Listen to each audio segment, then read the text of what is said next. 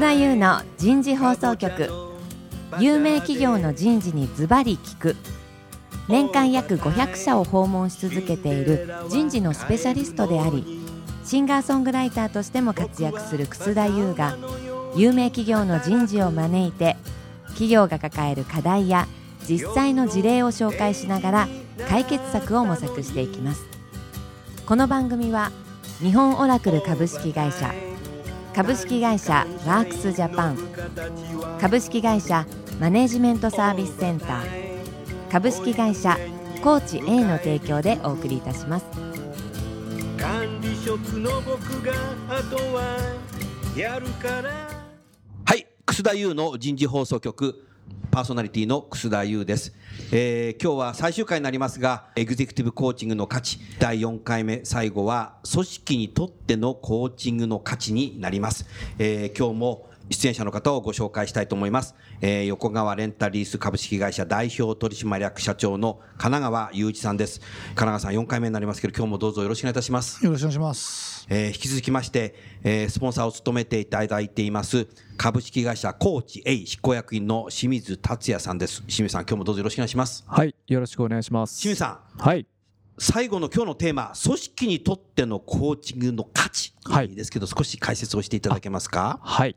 まあ、改めてですけども企業がコーチングをまあ導入する理由、まあ、活用する価値というのは、まあ一言で言うとその企業の業績向上のためなんですね。なるほど。で我々もその目的であのやりますしあの導入いただく企業も、究極はそこを目指して行っていくと。なるほど。あの、まあ、いわゆる経営目標を達成していくと。いいですね。でそのためにまあ必要な組織を作っていくっていうところがまあコーチングがフォーカスしていくところで、なるほど。まあ組織の組織を作ると言いましたが、まあ一つはその前回前々回から神奈川さんからお話が出ています、そのまあ業績が向上することにつながる組織の風土を作っていく。風土を作っていく、まあ、具体的には、あの業績向上に向けた行動を社員がみんな起こしている、はい、そういうのがまあ定着している、うん、まあ、要はそのイノベーションを起こしていく組織とも言えるかもしれませんが、うん。そう、ね、まあ、そういったものを実現していく、うん、ということが、まあ、あのコーチングが組織に対してこう提供していく価値かなというふうにまあ思います。で実際それをコーチングでどう実現していくかっていうことなんですけども、はい、イノベーションにつながる行動を社員がみんな起こしている、はい、っていうのが一つの目指したい状態だとすると、うん、そういう行動を起こすにはですね、うん、まあ、そういう行動について、はい、まあ、やはりたくさん考えている必要がありますし、はい、そうですね。まあ、考えてないと当然行動は起きませんのでなるほど。常に考えて主体的に行動している。うん。っていう状態がまあ望ましいというふうにまあ思うんですね。なるほど。ただその常に考えているっていう状態を組織全体でまあ起こすまあ一つの手法としてあのまあ社員同士がそれについてあのしょっちゅう話をしている。現場の社員同士がお互いに。はいなるほど。なのでそれが組織で縦横無尽に起きている。おそれが初回のオープンクエスチョンが含めて。あまあそうですね。あの神奈川さんが、あのまさに取り組まれたのはあの社員部下と対話をするまず物理的な時間を増やす。そうでしたね。ということとあとその会話の中身ですね、うん、あのまあ、質問をして、まあ、相手に考えさせる、うん、まあ、もちろんご自身の意見も言われたと思うんですが、うん、そういう会話の仕方を通じて、まあ、おかお互いに考えを言い合う。っていうことが起きてたと思うんですが、まあ、それが組織全体で、あの同じ目的に向かって起きていたとするとですね、まあ、かなりイノベーティブな行動が起きる可能性が高いと思うんですね。まあ、例えばですね、100人の組織があったとして、あのその組織は一言も喋らない組織だとしますと、自分で一生懸命考えている、イノベーションを起こそうと思って個々人が一生懸命考えてている100人の組織と同じ能力を備えた100人がいる別の組織があってそこは自分でも考えてるしコミュニケーションもいっぱいしてみんなで考えているっていう状態があったとすると1年後2年後3年後どっちがイノベーションを起こしているかっていうと明らかにいっぱい喋ってる方が起き起きてると思うんですね。まあ、あのそういう違いを起こそうというのがまあコーチングで取り組むことかなというふうに思います。なるほど、はい、ありがとうございます。金川さん、あの今、どこの会社でも、一人一台パソコンが机の上にあって、そうですね。みんなインターネットでつながれってるので、はい。ともすると朝から晩まで会社にいる間一言も喋らないでパソコンに向かってマンツーディスプレイで、えー終わってしまう職種だとか業界だとかって結構あるかなっていうふうにも思ったんですけどそもうすると会話っていうのがなくてもメールで終わっちゃうみたいなあことがなきにしもあらず多いんじゃないかなと思ったけど。多いですね。そういう中でだからあえてやっぱりこういう対話？ダイアログっていうかね会話というかそういうことをやっぱり意識的にやっていく必要性っていうのはあるのかなって。そうしていかないとイノベーションで多分起きないのかなっていうふうにそんなふうに思いましたけどいかがですか？やっぱインターネットの世界とかね、それからまあこの情報機器が発達する中で、はい。やっぱりフェイス2フェイスのコミュニケーションっていうのが非常に減ってると思いますよね。そうですよね。私が入社した頃ってもう今からね30何年前ですけども、はい。まさに机にパソコンも、まあ、ワープロがその後ちょっと出てきたかな、ででも全員じゃないですよね。そうですね、黒い電話機が置いてあってね、黒い電話で気づきでしたよね。で灰皿もある灰皿がありましたよね。今じゃ考えられないね。職場の机のように灰皿がある。銀色の灰皿ね。はいそれで鉛筆とかね。鉛筆でしたよ、ね。僕なんかねあの机にそろばん入ってたよ。それでなんか方眼用紙みたいなのがあってねいろいろこう書いたりとかするんですよ。そういう時代だね。で要するに、隣の人は何やってるかってみんな見てれば分かるんですよね。部課長も部下の仕事ぶりが分かったしえ分かるし。電話で何喋ってるかも聞こえてたよね。もうほとんどその同じ場所にいる人たちって大体分かってたんですよ、なるほど。で例えば、報告書一つ書いてもね、それが間違ってると真っ赤っかにさせられて書き直しでね、議事録書き直しとなんだっていろいろやられたりとか、やりましたやりました。まあ、上司の人にねそういうふうに訓練さしてもらいましたよ。してもらいましたね。一回直されたらね、もうそれ直しようがないからもう一回書き直しですよね。そうそうそうそう。それがねあの部長にね言われてるのがねもうこう耳がダンボになって聞こえてるんですよね。だからああいう形で報告書書くとダメなんだなっていう学習能力もねついてたな。そうですね。昔はね。で今ね、このパソコンだなんだ情報機器があってねはいコピーペーストじゃないけど。ベースじゃないけど。いくらでもね、自分の作った文章をちょっと修正したりできるわけでしょ？そうですね。明らかに情報機器によって生産性上がってるはずなんですよ。上がってるはず。ところが残業が減らない、何がね、まあ、いろんな意味で仕事の量が減らない、どうこうっていろんな問題が起きるじゃないですか。考えなくなるねものを。僕はねあれはあのパソコンなり情報ツールの弊害で人が何やってるか分かんなくなってきてるんですよ今仕事が。ブラックボックスになっちゃった。パソコン開いてね仕事してるふりしててふりしてて。実は違うことやできるじゃないですか。やってても分かんないかもしれないね。今日は一緒にね美味しいご飯食べに行こうよとか、そんなことだって打てるしなるほど。パソコンの前で一生懸命キーボード叩いてるけどフェイスブックやってるとかね なるほど、そんな人だってうん、世の中にね。会社分からないわけですよ。ところが前はそういうことがオープンでいくらでも分かってたと。だから話もしないし自分の世界の仕事が相手に分かんなくなっちゃってる。なるほど。これはもう非常に大きな問題でコミュニケーションということに対してねはい。もっと情報社会なりインターネットの社会なりこういうとこ便利になったら心がけなきゃいけないのは僕はフェイス2フェイスのコミュニケーシコミュョンニケーション話をする対話をする。人間が人間としてふさわしい行動を心がけないとどんどんねロボットとかロボットとか。AI となかるほど。そういうようなものに置き置き換えられちゃいますよね。本当だよだってね必要なくなっちゃいますもんおっしゃる通りですよ。仕事のしないね Google とか Facebook 見てる人だったら AI が処理してくれりゃいいやとかロボットがやってくれりゃいいやって世界になっちゃいますよ。なるほどね。で人間は何しなきゃいけないかっていうとやっぱり考えてはい。そして感情が発生しますよね、それによってね。そうですね。でそれによって何かいろんな人たちが集まった中でコンセンサスが一つの結論を導き出しますよね。なるほど。こういうようなね行為ってなかなかテクニカル的にできないっていう技術的にまだ追いついてないっていう部分の人間の良さってあるじゃないですか。ありますね。これをもっともっとねやっていかないと、まあ、どんどんダメになるなと思いますよね。なるほどね。改めて人間っていうものを考えさせられる。と思いますね。ね。えなるほどね。えメール一つとってもねメールでコミュニケーションだなんだっていう人いるんですけど、僕はメールなんかでコミュニケーションができないと思ってますからね。メールはコミュニケーションできないあれは一方通行の報告連絡ぐらいでですね。何かを指示したり怒ったりなんか注意したりっていうのをメールでやったらもう絶対ダメですよね。なるほど。だから心が伝わらない。そうなんですよ。そういう場合はとにかく会って話をして会話をしてうん。どうでって真意を伝えていくっていう手間をかけなきゃいけないですよその部分はね。メールにするかダイアログにするかそのマネジメント切り分けっていうのも職場非常にの中で働いてる人自身が求められるね。よくねなんか上司がね、一斉にこんなようなことがあってこういうことをしちゃいけないなんとかなんとかって注意してバーッと送ったりとかするケースもあるじゃないですか、もうそれねどこの会社もあると思う。えーああいうのを見てるとね人は何でねそれを感じるかそれもあのインタラクティブじゃないからね。一方通行なんで、うん。パッと受けた方は、もうそれ見ただけで何も返せないわけですね特に上司のメールなんてねおっしゃる通りですねそしたら嫌な気持ちになるわけですよ。嫌な気持ちの人たちをね、そういうものでたくさん作って、いい成果なんか出るわけないじゃないですか。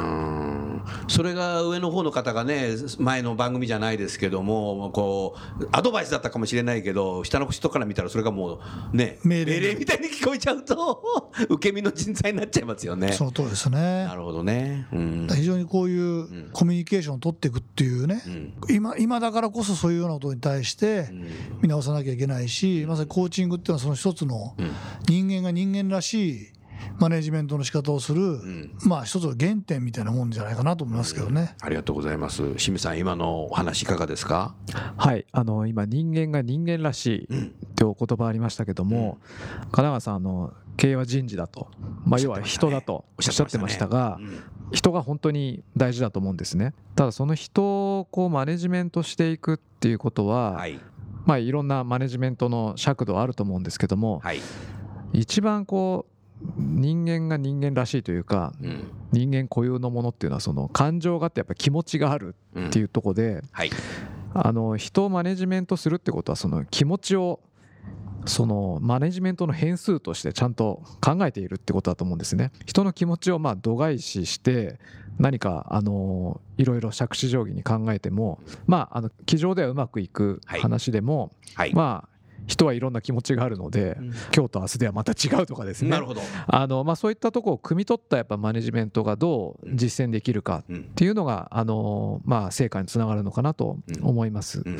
でそこでまあすごい対話っていうのはやっぱ機能するんだなというふうに思っていますので、まあ、そこのためにコーチングを活用するっていうのはあのその対そういう目的の対話をしていくうん。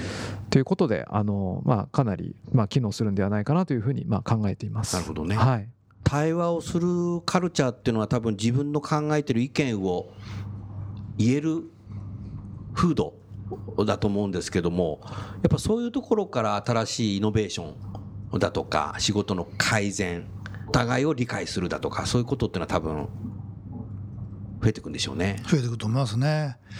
まあ、先ほどね言いました。例えば一つ分かりましたって言葉をねわかりました。言うじゃないですか。おあるある。メールで分かりましたって書いた時に分かりましたに何の感情もないですよねメールで。まあハートマークとかいろいろつけたりなるほど なるほど。でもこう接しててね分かりましたって言った時にいやいや分かりましたっていう時は表情出たりとかするじゃないですかその分かりましたって分かりましたって言ってるけど分かってないよねっていうのは目を見たらわかるとかだ、フェイスフェイスだって分かるはずなんですよそこはねなるほど。了解って言ってもそうですよね。だからそこは同じ言葉なんいやいや了だけど解なのか、ぜひやりますみたいな了解なのか。やっぱりそこはそういう感情が現れる場だとかそういったところがフェイスフェイス人間が人間らしい行動じゃないけどそういう中に出てくると思うんですよああ、なるほど。だから僕はフェイスフェイス。し人と人が対話をするっていうことはやっぱりこれから先もっともっとね逆に生産性が上がってるはずなんで。情報機器とかインターネットによって会社のマネジメントで何やんなきゃいけないかうん。逆にその余った時間で会話をするっていうことを会社の経営としてはやっていかなきゃダメだ。やっていかなるほど。そこに時間をもっともっと割く。なるほど。ことが僕は大事だと思いますね。それがイコールまあコーチングっていうのはその一つのやり方だと思いますねね。ですからそのパソコンやインターネットとその対話というものを組み合わせると新結合すると新しいどんどんどんどん仕事が効率化してね効率化するね。一前例えば1日8時間だったら前は8時間10時間かかったものがね、ちゃんと集中してやれば半分ぐらいで済むんですよ。それぐらい生産性上がってるはずなんですよ。そうですね。で残り半分の残って4時間は、みんなと会話するとかね。なるほど。部下と話をするとか、上司と会話をするとか、お客さんのとこ行くとか、とは人と会うっていう時間にもっと使うべきですよね。なるほどね。人が、なるほど、はい。インターネットのある昭和の職場みたいなそうそうそうそうそう思いますよ、うん。なるほどね、ありがとうございます。清水さん、その今日の組織にとってのコーチングの価値ですけど、もう少し番組をお聞きの方にはい。詳しく説明をしていただけますか？あはい。あのーまあ先ほどから対話っていうことがありますけども当然まあビジネスであの成果を出すことが目的ですので当然対話も目的のある対話、うん。まあ、それが業績向上につながるとかイノベーションを起こすとか、まあ、その企業によって目的があると思います。が、はい。その一つの目的に向かってあのそういうことにつながる対話がどれだけたくさん組織で起きているか、うん。まあ、それをどうやって起こすか。うん。そこでこうコーチングがどう活用できるか。うんっていうところがポイントだと思うんですね。でそういう目的のある対話を、えーたくさん起こしていく。でそ、まあ、先ほどから対話で何が起きるかって話がありましたが、うんまあ、大きく言ってやっぱ2つ価値があるかなと思ってました。はい、一つ目は、一つはやはり人を扱っているうん、気持ちのある気持ちのある。人間なので対話を通じてあの先ほどからそのお互いを理解するとか、うん。まあ、それによってお互いの関係が変わるとか、うん。そういうその人の気持ちをですねこう汲み取ったこうマネジメントがされていくなるほど。ということに、まあ、対話はつながるんじゃないかなと。思っていますしもう一つはあの人と人が対話をすることによってはいお互いにこう意見を例えば言い合うぶつけ合う、そうね。まあ、そこで化学反応が起きて一人で考える時には生まれない新しいアイデアが生まれるとか、まあ、とても要はイノベーティブうんになると。あの、まあ、創造組織が創造的になるっていうことにこうつながるかなとは思うんですね。うんであの、まあ、対話もあの今日ずっと出てますが、はい。まあ、どんなふうに対話すればいいのかっていうことおでやはり質問っていうのがキーになるかなと、なるほど。まあ、一緒に考えるっていうことで言うとうん。あのお互いに問いかけ合うっていうことがやはり機能すると思いますいいし、ですね。まあ、さっき人の気持ちって話ありましたが、まあ、お互いを理解し合うっていうことはまさにうん。問いかけ合うっていうことがまあ重要だと思いますので、はい。まあ、どっちかが一方的にコミュニケーションしているということではなかなか生まれにくいかなと思いますので、まあ、そういう質問を中心とした対話が組織全体で起きている、まあ、それが一つの目的に向かっているということがあの成果が出るコーチングの活用の仕方かなと思います。ほであの神奈川さんはあのトップとしてはい。あのコーチングをやられてましたが、はい。まあ、そういう中でトップの方がコーチングに取り組む意義はですね、うん。まあ、一つの目的にみんなが向かって対話を起こしていく。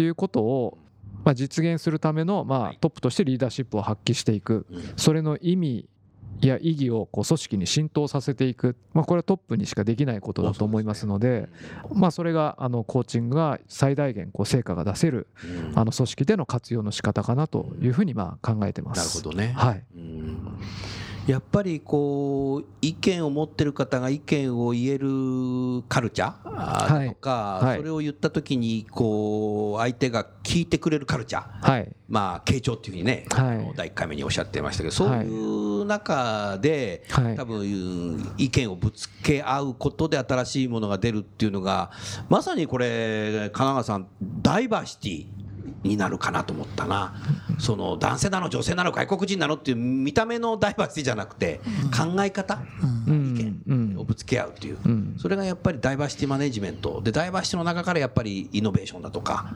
あー多分ブルーオーシャン的なことが出てくる可能性っていうのがあるかもしれない。今思ったらいかがですかその辺？まあやっぱり多様性っていうのは非常に大事でね。うん。自分と違う意見言われた時にね、うんまあカツンときたりとかっていうのはありますよね、それそれを受け入れられるかどうかって非常に大事ですよね。うん。なるほど、まあ、先ほどのその質問をねお互いがこうしてってそれに対して答えていくっていうのはコミュニケーションのコーチングなんかでも非常に必要なとこところだと思うんですけどねあの会話をするっていうとねとかく会話をかぶせ合う人っているでしょ？私は。例えば？私はこういうふうにするんです。いやいや僕はこういうふうにするんです、僕はいや実はこうなんです。なんかずーっと自分の話ばっかりしてね。あ分かる分かる。そういう人いますよね。ね、飲み屋でよくある。飲み屋でよくありますよね。一方的に自分のことだけ喋りまくって、うんあるあるある。それでコミュニケーション取ったとかね。く飲み屋で後ろの席の人たちがそうなってるどどこの会社の人だろうみたいな。すごい。あるあるあるかぶすんですよね。ですね。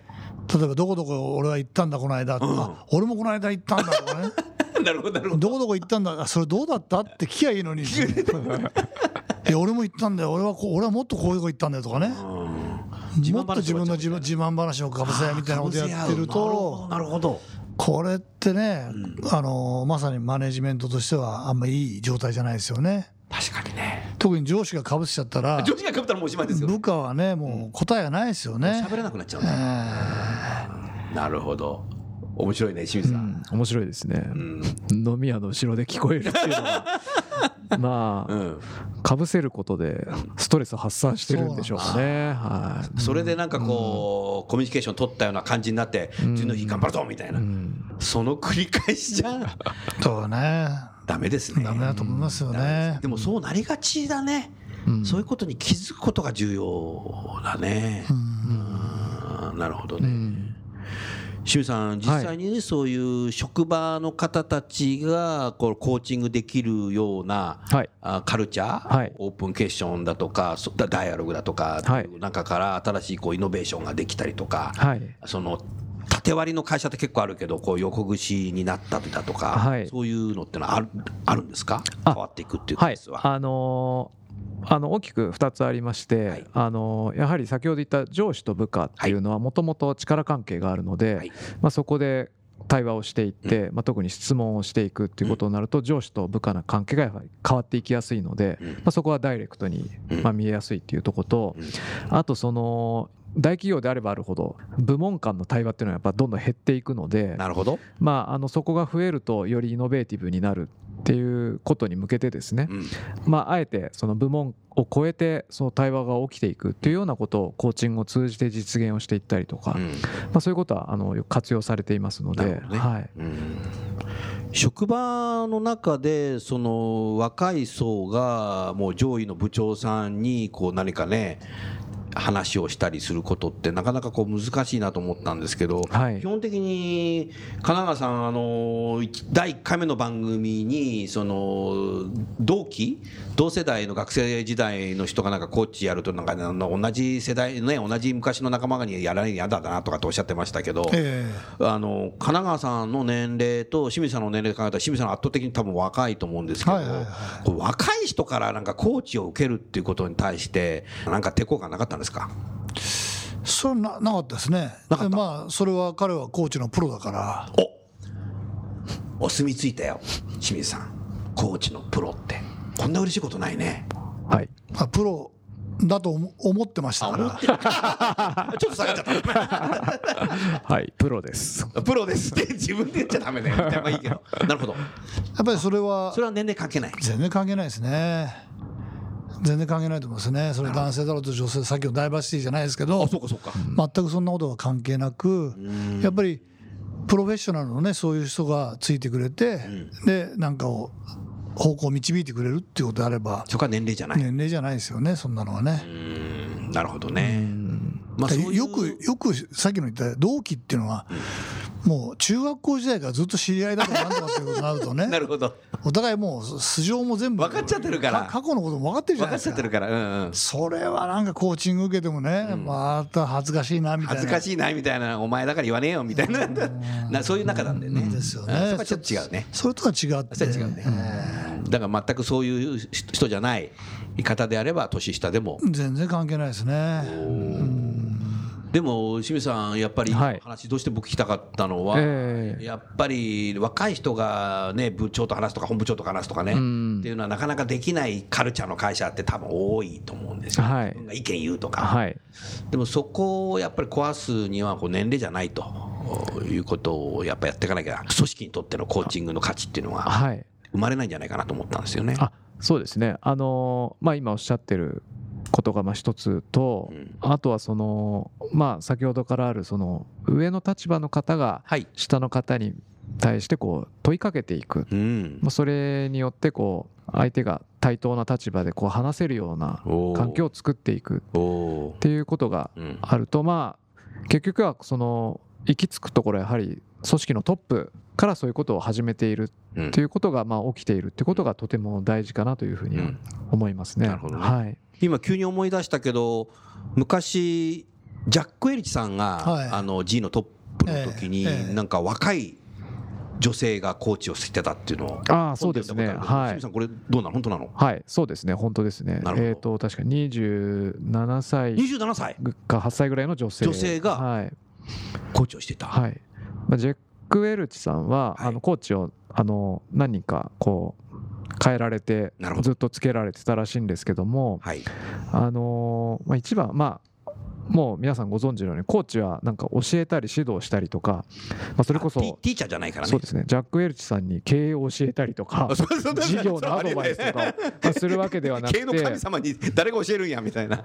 そうだな。まあ、ある意味その先ほどからその型にはめるはめないって話ありましたが、はい。まあより枠から出て自分でこう進化していくためのうん。サポートをするのがコーチだとするとうん、まあジャック・ウェルチさんがはい。普段持っていないような視点をより多く持てるようにしていく。そういう視点で問いかけていくとかフィードバックするとかうん。まあそういうことがコーチの大きな価値になっていくと思いますので逆に言うとその自分と全く違う年齢もかけ離れて女性だという。自分の半分も生きてない。そうですね。全く自分に持ってない視点が得られるんじゃないかなるほっていうことでこうまあつけられたっていうふうにまあ聞いてますけども。はい。なんか素晴らしいなというふうに思いましたね。いや実際ね金川さんそその通りですか？ね。あそうです。年齢も全然関係ないですね。なるほどね、うん、多様性じゃないから自分にないものをね自分もない持っているスキルを持ってる人がうん。やってくれると非常に勉強になりますしね。うん。はなるほどね、うん。